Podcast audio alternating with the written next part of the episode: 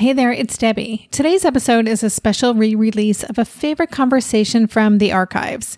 Unless you're a longtime listener of the show, there's a good chance you haven't heard this one before. And even if you have, you just might get something completely different from it this time around. The other huge benefit to practices like this are that it allows you to, over time, be less reactive and more intentional. And that's a huge gift for everybody. It's a huge gift for you, and it's a huge gift for everybody who you would interact with. Welcome to Tilt Parenting, a podcast featuring interviews and conversations aimed at inspiring, informing, and supporting parents raising differently wired kids. I'm your host, Debbie Reber, and I have a very special episode for you today. While most weeks I bring on parents, experts, and coaches doing work specifically relating to raising differently wired kids, my guest today is an expert on life, specifically how to live a good life. I'm talking about Jonathan Fields, a mega-firm lawyer turned award-winning author and serial entrepreneur, an expert in applied personal development and human potential. Jonathan is also the man behind the Good Life Project podcast, which is consistently ranked as one of the top podcasts in the world, with more than 1 million downloads a month and a large global audience. I'm one of those million, and it was through listening to Jonathan's podcast that I got connected to his books and a project he ran a few years ago called Revolution U. Revolution U was actually a significant support in helping me when I was first developing what would become Tilt Parenting. So in that way, I consider Jonathan to be one of my most important mentors. His most recent book is How to Live a Good Life, Soulful Stories, Surprising Science, and Practical Wisdom. And so today I asked Jonathan to talk with us about his book and what we as parents raising differently wired kids can learn about creating more purpose and meaning in our daily lives, even when we may sometimes feel as though we just don't have the bandwidth or the energy or wherewithal to do so. I hope you enjoy our conversation. Hello, Jonathan. I am really happy to be bringing you onto the podcast and to have this conversation with you today. And just to kick things off, would you mind just taking a moment to introduce yourself and just tell listeners what you do in the world? So I am a father, a husband. I live in New York City. And I'm also an author. Every couple of years, a book magically appears out of my head. I travel around the world speaking. And I run a company. I'm the founder of a business called Good Life Project, where we produce podcasts, media, events, trainings, really all focused around the bigger question of what it means to live a good life and a lot of the more granular questions around mindset, health, vitality, work, and relationships. Yes. And just to share, it was through your book, Uncertainty: Turning Fear and Doubt into Fuel for Brilliance, that I first learned of your work and then became a total Good Life Project fan and have been consuming your just incredible interviews with the most fascinating change makers and social change agents and thinkers and makers for years now. They have been just hugely inspiring for me and, you know, for listeners out there. I recommend, if you're looking for a burst of inspiration, definitely check those out. And I want to spend most of this conversation talking about your book, How to Live a Good Life. But before we go there, you are very much a part of how I created Tilt Parenting because of some really interesting work you were doing around this idea of social change revolutions. And I actually had the chance to participate in something you offered called Revolution U. I think I did that in 2015. And that was a really critical piece of my development of this podcast and the revolution that I'm working to push forward on behalf of parents like me, parents raising differently wired kids. So before we talk about your book, I was just wondering if you could take just a minute to explain that aspect of your work. When I was in college, like way back when I actually had hair, I was a DJ, and I think that was one of the early things that turned me on to this really fascinating dynamic where one person can sort of be behind a booth and by simple choices that that person is making dramatically affect the energy of large numbers of people. And a chunk of years back, it was actually when we started seeing a lot of changes happening sort of geopolitically, I got really fascinated by the idea of nonviolent revolution and how large numbers of people would move to action and join together to try and make some really big mission-driven thing happen. And so I started studying, you know, the theory of nonviolent revolution and and how that actually happens. And that led me to the work of one particular professor named Gene Sharp, who actually recently passed, and who was really the guy who wrote the playbook for most of the revolutions that have happened around the world. And then I got really curious also as a lifelong entrepreneur, could you take some of these ideas and somehow apply them in the world of conscious entrepreneurship to build either a social venture or a movement in a very different sphere? You know, could you take these ideas and translate them, or would it just completely bastardize them? Would it fall apart? Would it not work? So I started geeking out. I'm very much a maker/scientist. You know, I go deep into research in the name of creating things that hopefully go out into the world and help people. And this led to a pretty deep project that led me to develop a framework to that essentially lets you do that. And originally it was just supposed to be for me, because I wanted to figure out how I could do that with the things that I was building. And I shared the idea, the framework, when it was actually in very rough form, in a small private event in the form of a sort of a rapid fire keynote. There were about 90 people in the room. It was never supposed to get out.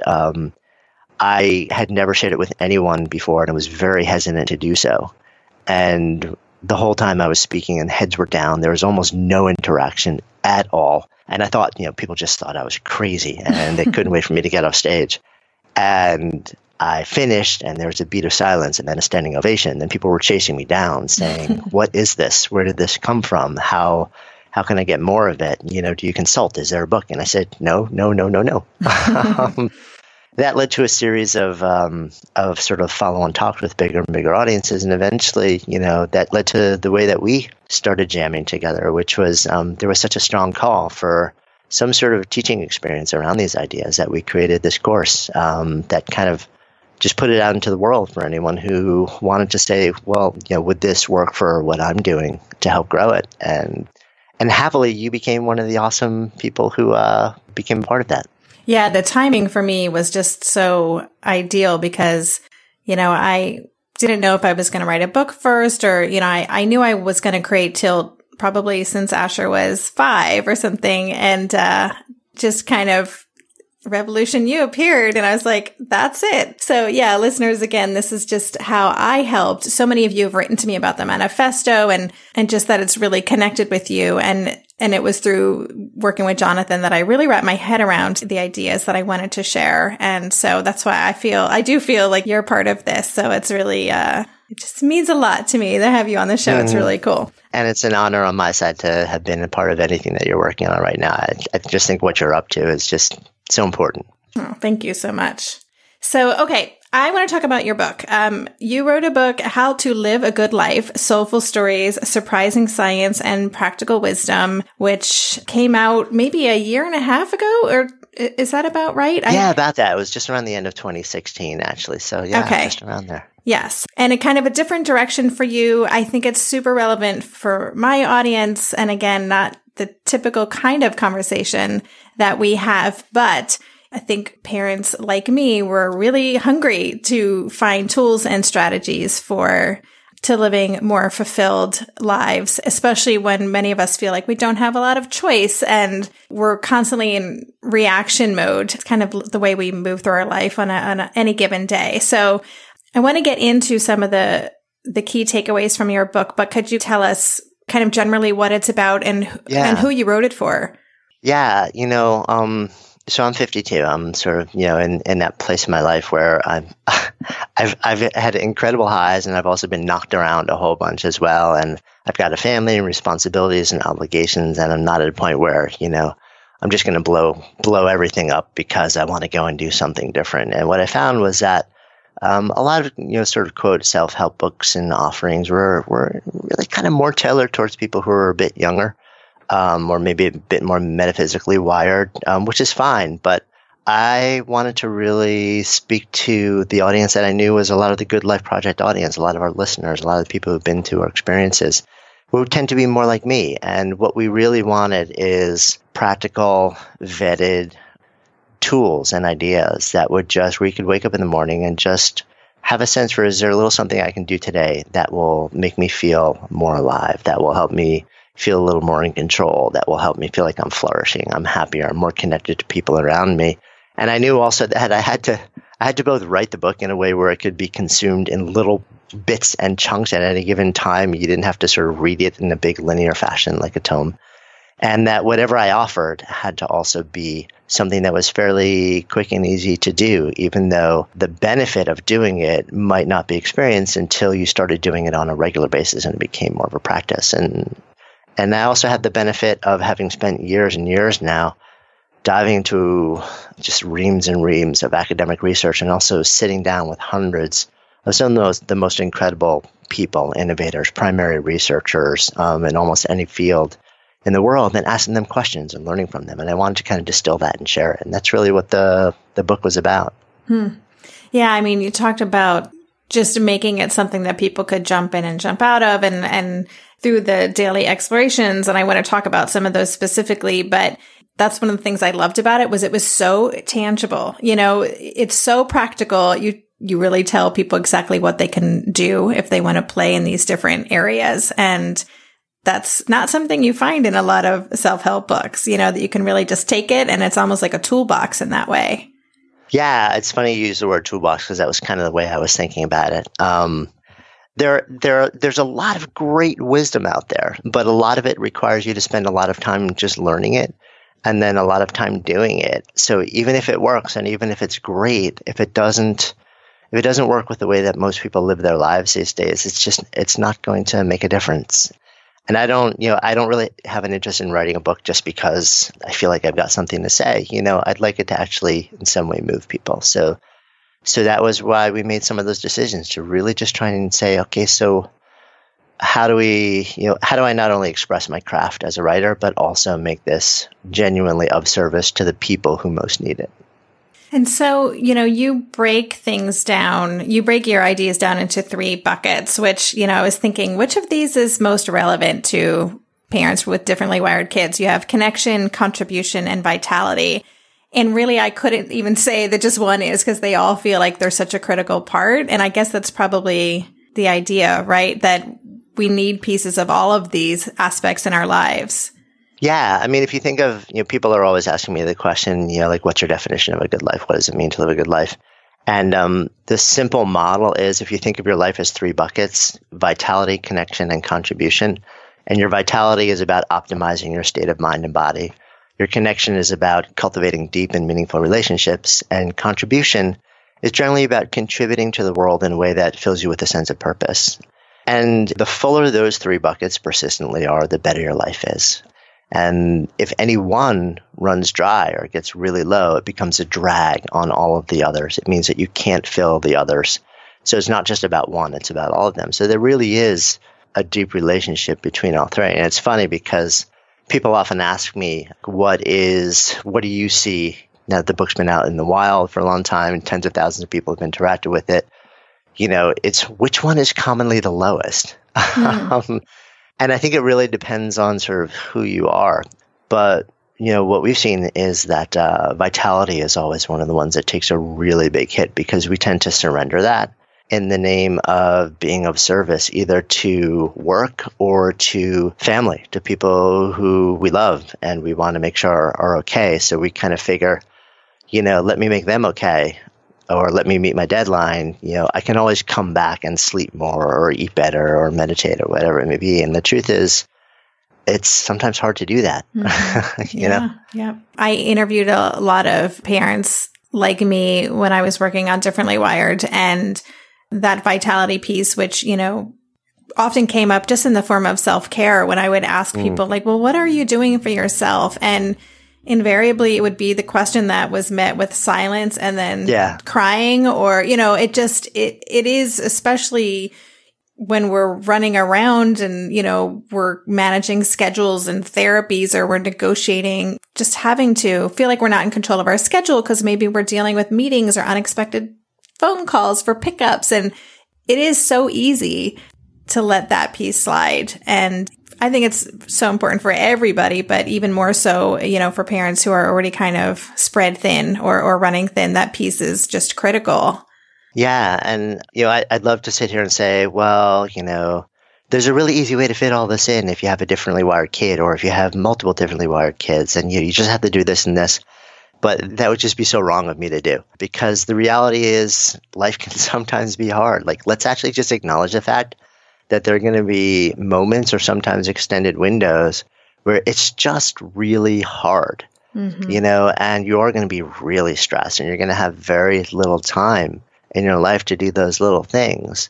You know, so I think it's really important to acknowledge that and to honor it and to not say to somebody, well, this is just, it's just a priority thing. It's like, no, like my priority is going to be my kid. And if my kid is suffering or there's like a million things I need to do, you know, for most parents, they're always going to tell you, I will, you know, like I'll fall on the sword to make my kid okay.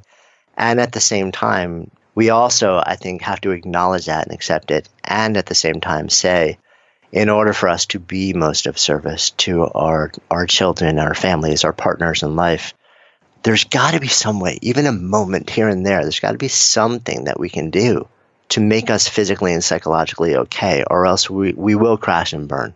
You know, we will melt down in a major way. I made the analogy to like an Indy 500 race. Like if you watch really long high-speed races, what you'll see really quickly is that the cars all pit stop along the way. And the reason is because they have to have maintenance. They get new tires, they get gassed up, they get new shocks, they get the windows cleaned and stuff like that. And there's no option not to do that. And if you don't do it, then eventually the car grinds to a halt, the engine explodes, and you have to take way more time out than if you did it in little bits and pieces along the way. And I think it's kind of the same thing with people.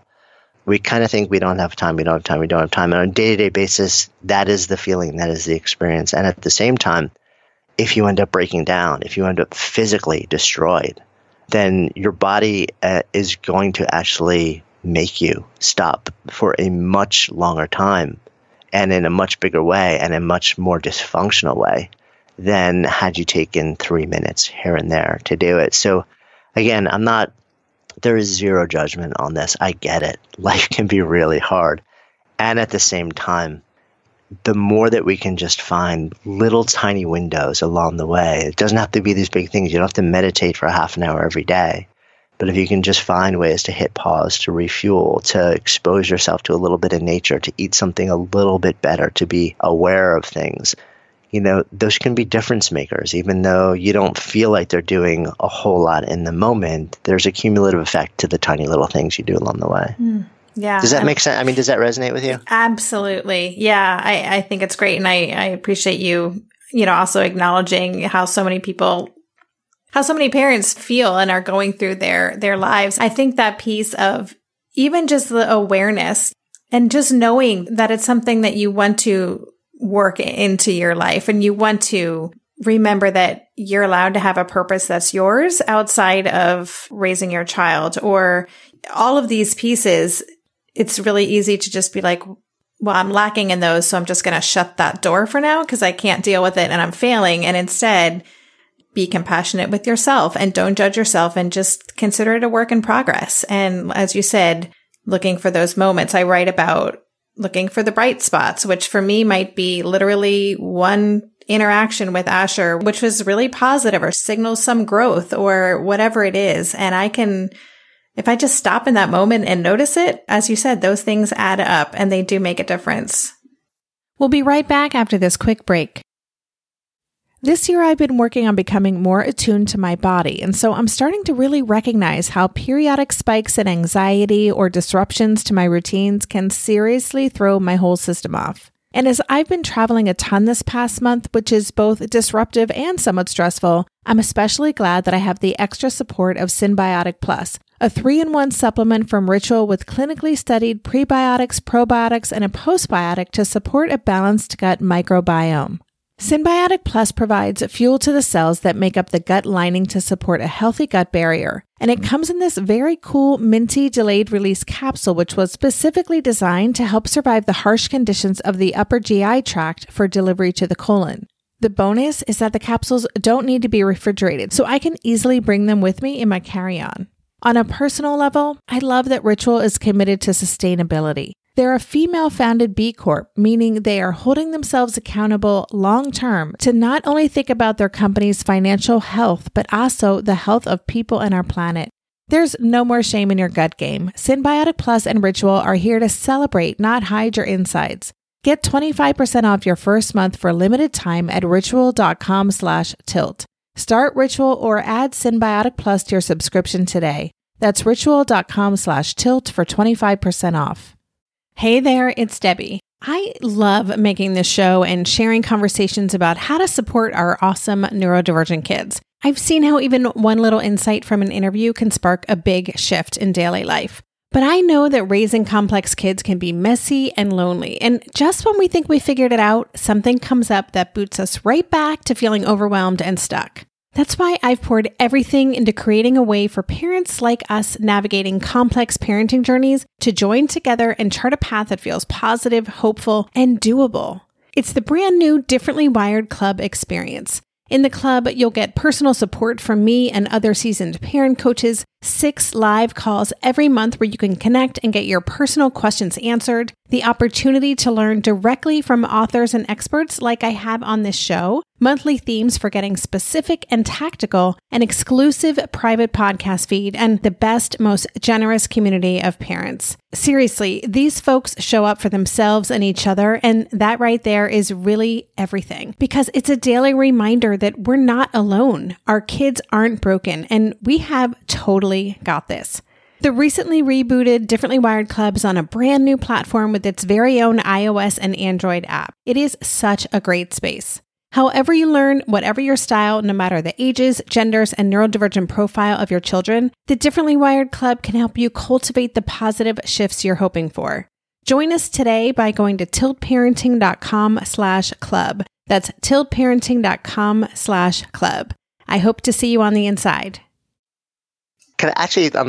It brings up something I'm really curious. I want to ask you about this because I'm curious what your lens is on this. So a chunk of years back, I owned a yoga studio in New York City, and I taught yoga for 7 years, and we had a big staff of people, and for a part of those years, we taught kids yoga too, little kids.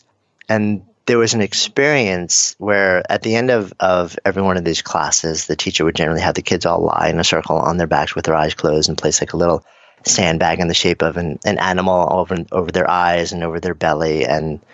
And invariably parents would come and they would peek in the room and they would freak out. They're like, did you drug our kids? Because they would tell us, our kids are screaming. They're really challenging. They're bouncing off the walls. We don't know what to do with them at home. And somehow we come here and this happens. And I wonder if part of a potential way for parents to actually carve out the time to take care of themselves would be to find other experiences and people who can provide experiences for their kids that let their kids find center while also having a dual purpose of creating the time for you to find center too.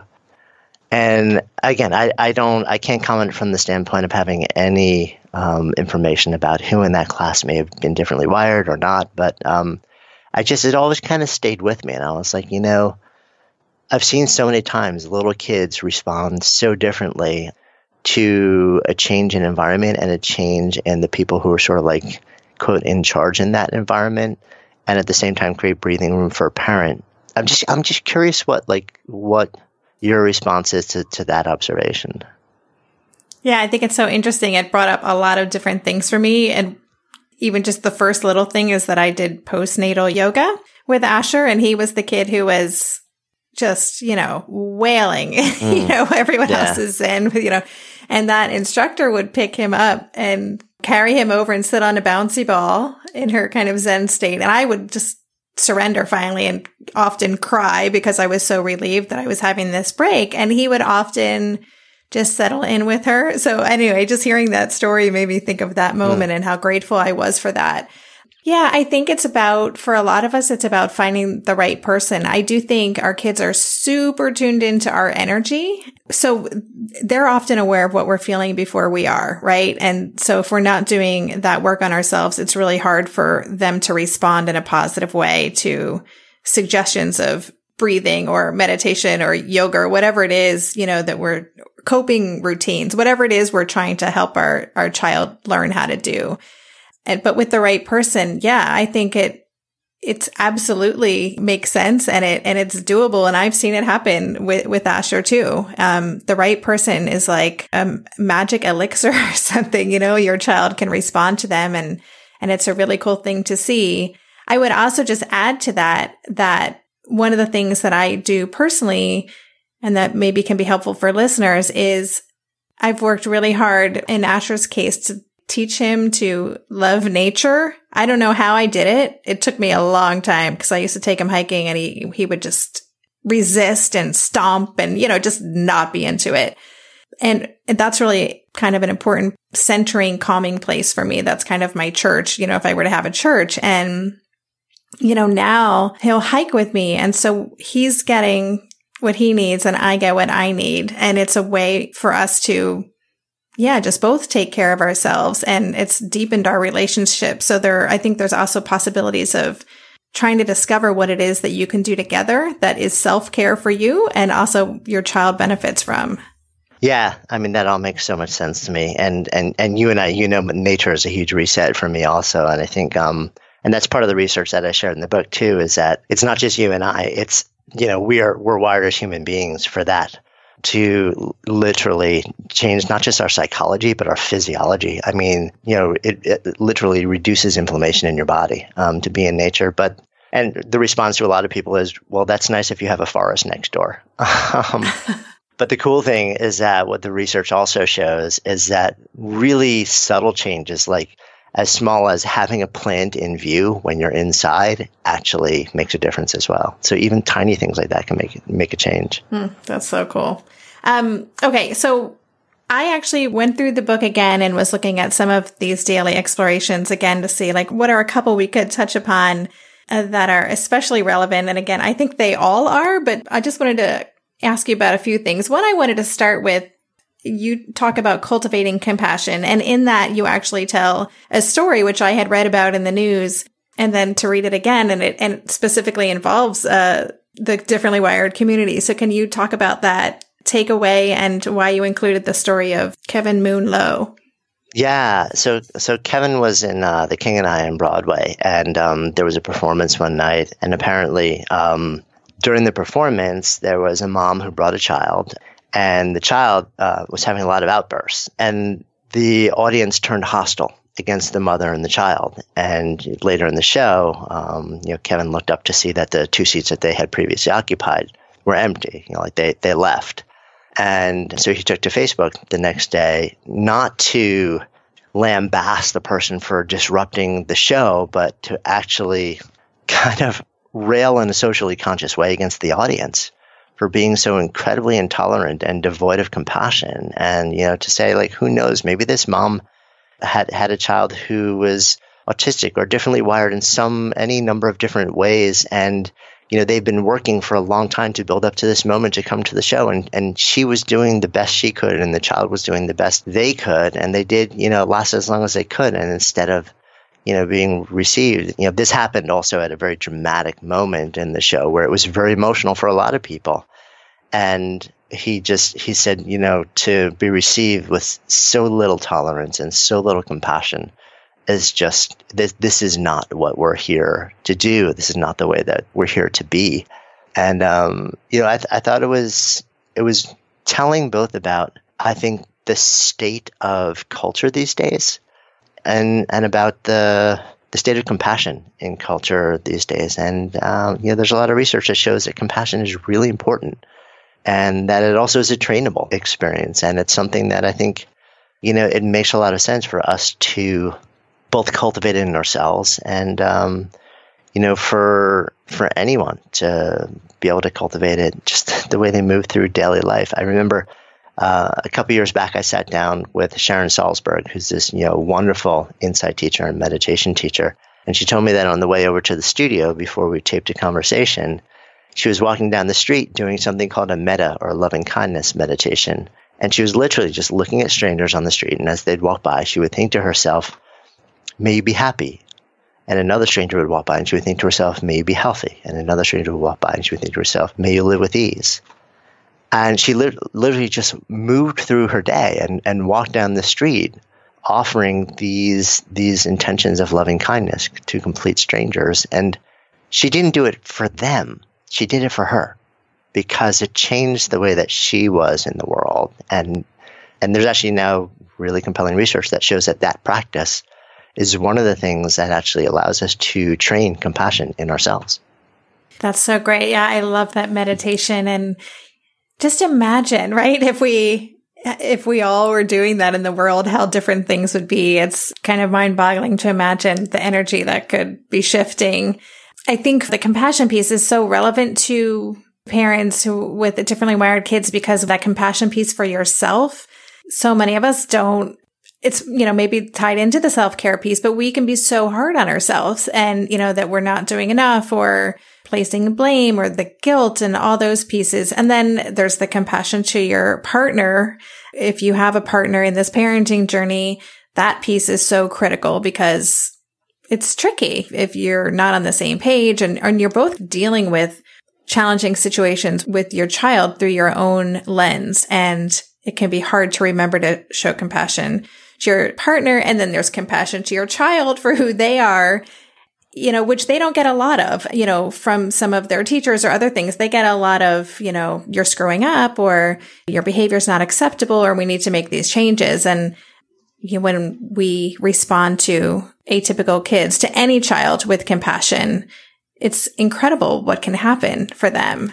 And then I also talk about compassionately educating everybody else. We have a lot of work to do in shifting this paradigm and the people who don't get it.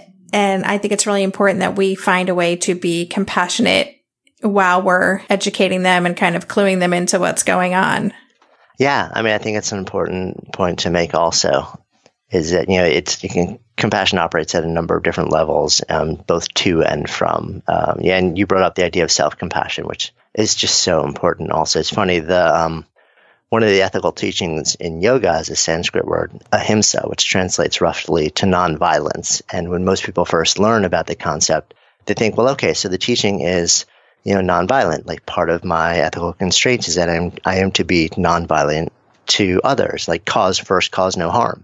But what they don't think is that part of that same teaching is nonviolence towards self. Like, how do I not be violent towards me? Because it's very hard to carry that out into relationships with others if you are not cultivating the ability to avoid violence towards yourself. And compassion is one of the things that, let you get to that space. Yeah. And I think too, so many of our kids are perfectionists and we're modeling for them. Watching everything we're doing. So right. We're like, where's this coming from? It's this crazy new phenomenon in society. It's like, gee, I wonder. Yeah. So I wanted to ask you, I don't know if it's the first moment, but one of the early explorations in the book is Own the Unknown. And for me, I think that is, I know there are no guarantees in any parent's journey, and that's all good and fair. And I think for parents with atypical kids, we often feel like we just have absolutely no clue what the future looks like, and that being uncertain about so many things and what this is going to look like and what is the journey like is really, that's probably one of our biggest challenges. So I wonder if you could just talk about Owning the Unknown directed towards parents who are feeling like they want to have more information than they do. Yeah. And it's a completely natural response. We want control. We want security. We want to know what's coming next. We want to know everything's going to be okay. And to the extent that you can gather information, take action, do what you can do to make that happen, do it. But the sort of like the root cause of suffering is trying to make certain a future, which is by definition not able to become certain. And we spend so much of our lives trying to make certain that which can never become certain, that translates to spending so much of our lives basically embracing suffering in the name of something we can never have. So that's a really hard thing to deal with because we're actually, neurologically wired to experience the unknown, to experience uncertainty as physical and psychological unease. The amygdala, the fear center in our brain, lights up and sends both electrical impulses and chemicals coursing through us that make us want to throw up, that make us want to run, that make us feel physically and emotionally uncomfortable. And we just don't want to feel that way. So we try and do everything not to, rather than saying, there are some things that I can control. There are some things that I can't control. And no matter what, I will never be able to lock down the future. So, you know, it's the serenity prayer when it comes down to it, right? Do what you can to control what you can control. And then the work is not to try and then control the rest of it, but to say, okay, of the things that are lie in the unknown, how can I cultivate a sense of equanimity, as much equanimity as is possible, as much ease as is possible, as much acceptance in this state, and allow what I have no control over to happen, and then know that I'm cultivating the stillness and developing the skills to respond in whatever way that I can respond when it happens. And sometimes that'll be really effective. Sometimes it'll be a total meltdown and disaster. But when you pile on the anxiety of expectation on top of the reality of the unknown, what you're doing is you're compounding suffering. So it's, you know, the idea is, can I essentially train in the alchemy of uncertainty, so that and one of the most fundamental ways to do that I know of is meditative practices. You know, that's my go-to practice, and for me, it's my everyday. I wake up every day in the morning, and I do some breathing exercises to just kind of bring myself into a center place, and then I do a mindfulness practice first thing in the morning. And it's changed my life. It hasn't necessarily made it easier. It hasn't made it more certain. But what it's done is it's helped remove the layer of suffering that comes from me trying to control circumstances that I can't control. And it's made me – the other huge benefit to practices like this are that it allows you to, over time, be less reactive and more intentional. And that's a huge gift for everybody. It's a huge gift for you, and it's a huge gift for everybody who you would interact with. We'll be right back after this quick break. If you're a parent, I invite you to join us at the Mindful Mama podcast, where it's all about becoming a less irritable, more joyful parent. With sometimes hilarious and always thought-provoking experts and friends, at Mindful Mama, we know that you cannot give what you do not have. And when you have calm and peace within, then you can give it to your children. I'm Hunter Clark Fields, and I can't wait to see you there. Listen in to the Mindful Mama podcast. When it comes to raising kids, there's so much to consider. Things like, what do we feed them? When do we feed them? How do they sleep? What does it look like to raise kind kids? How does their nervous system work? How do I keep myself calm? What are my triggers? There's so much that comes into play, and we are distilling all of that information for you at Voices of Your Village podcast, where we bring experts in the field of early childhood and education and psychology and across the board, so that you don't have to comb the internet for information. You get to show up and hang out and have shame-free, judgment-free conversations and insights into what it looks like to raise kind, empathetic, emotionally intelligent humans. I'm Alyssa Blask Campbell. I have a master's degree in early childhood education. I'm a mom of two, and I am walking this journey right alongside you doing this work. Come hang out with me at Voices of Your Village, and we can dive into real conversations with actionable tips.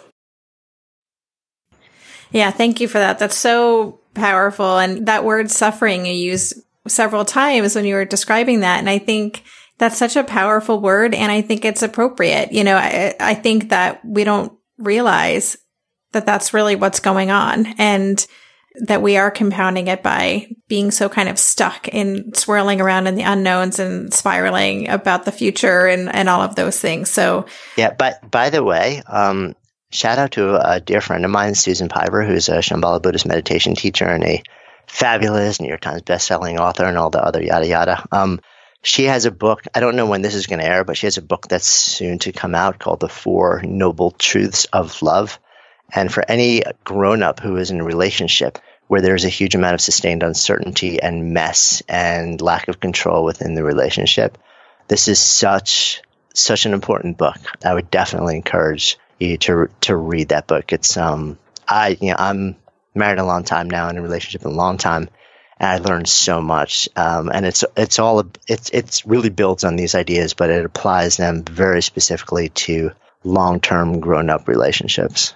That sounds fascinating. I will, listeners, I'll leave a link to that in the show notes page so you can check it out. I am going to check it out. It sounds great.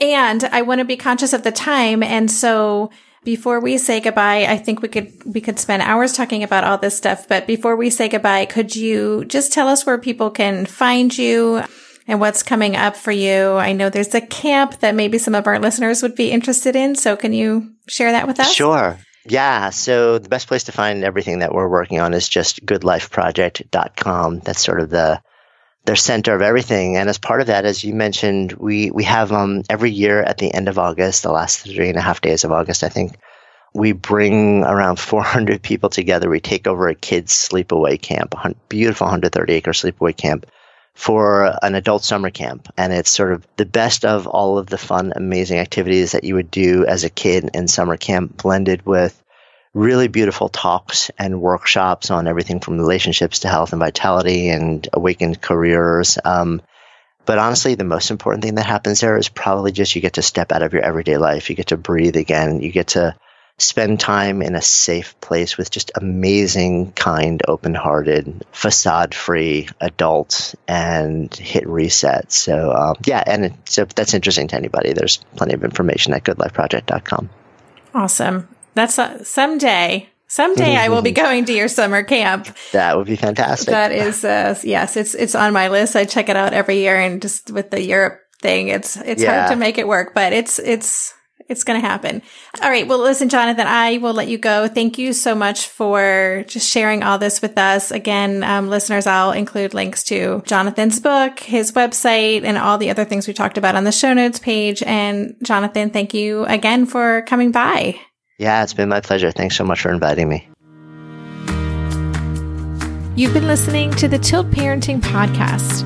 For the show notes for this episode, visit tiltparenting.com/podcast and search for this conversation. If you like what you heard on today's episode, I would be grateful if you could take a minute to head over to Apple Podcasts and leave a rating or a review. Thank you so much for helping us stay visible so people who would benefit from the show can easily find it. If you want to support the show and help me cover the cost of production, please consider joining my Patreon campaign. To support the show, just visit patreon.com/tiltparenting. Lastly, if you aren't already part of the online community at Tilt, I invite you to sign up at tiltparenting.com on the box in the bottom where it says Join the Revolution. Every Thursday, I send out a short email with a quick note from me, a link to that week's podcast episode, and links to 5 stories from the news that week that are relevant to parents like us. Again, you can sign up and learn more about Tilt at www.tiltparenting.com.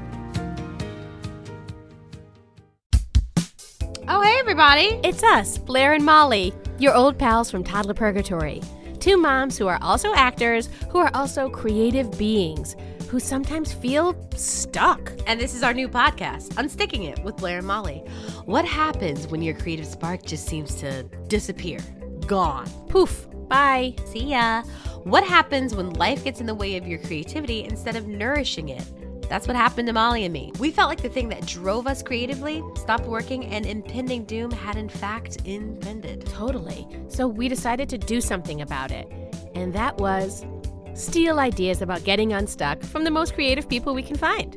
We talk to guests about how to break through the mucky, gluey, sticky wall that can get between you and your creativity. We hear about their journeys, their successes, their challenges, and even their bougie coffee shop orders. And we're not just talking Bob Ross type paint on paper artists here, though we talk to them too. We're talking to actors, creative directors, dancers, and people who are working hard to be their best creative selves in a world that can sometimes feel real uncreative. We all have something to teach each other, so let's steal their ideas together.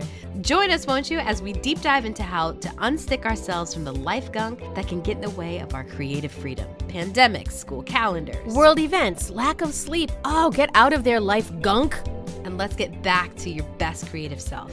Subscribe to Unsticking It with Blair and Molly. You're not going to want to miss an episode. Unsticking It with Blair and Molly, because sometimes life sucks. Unsticking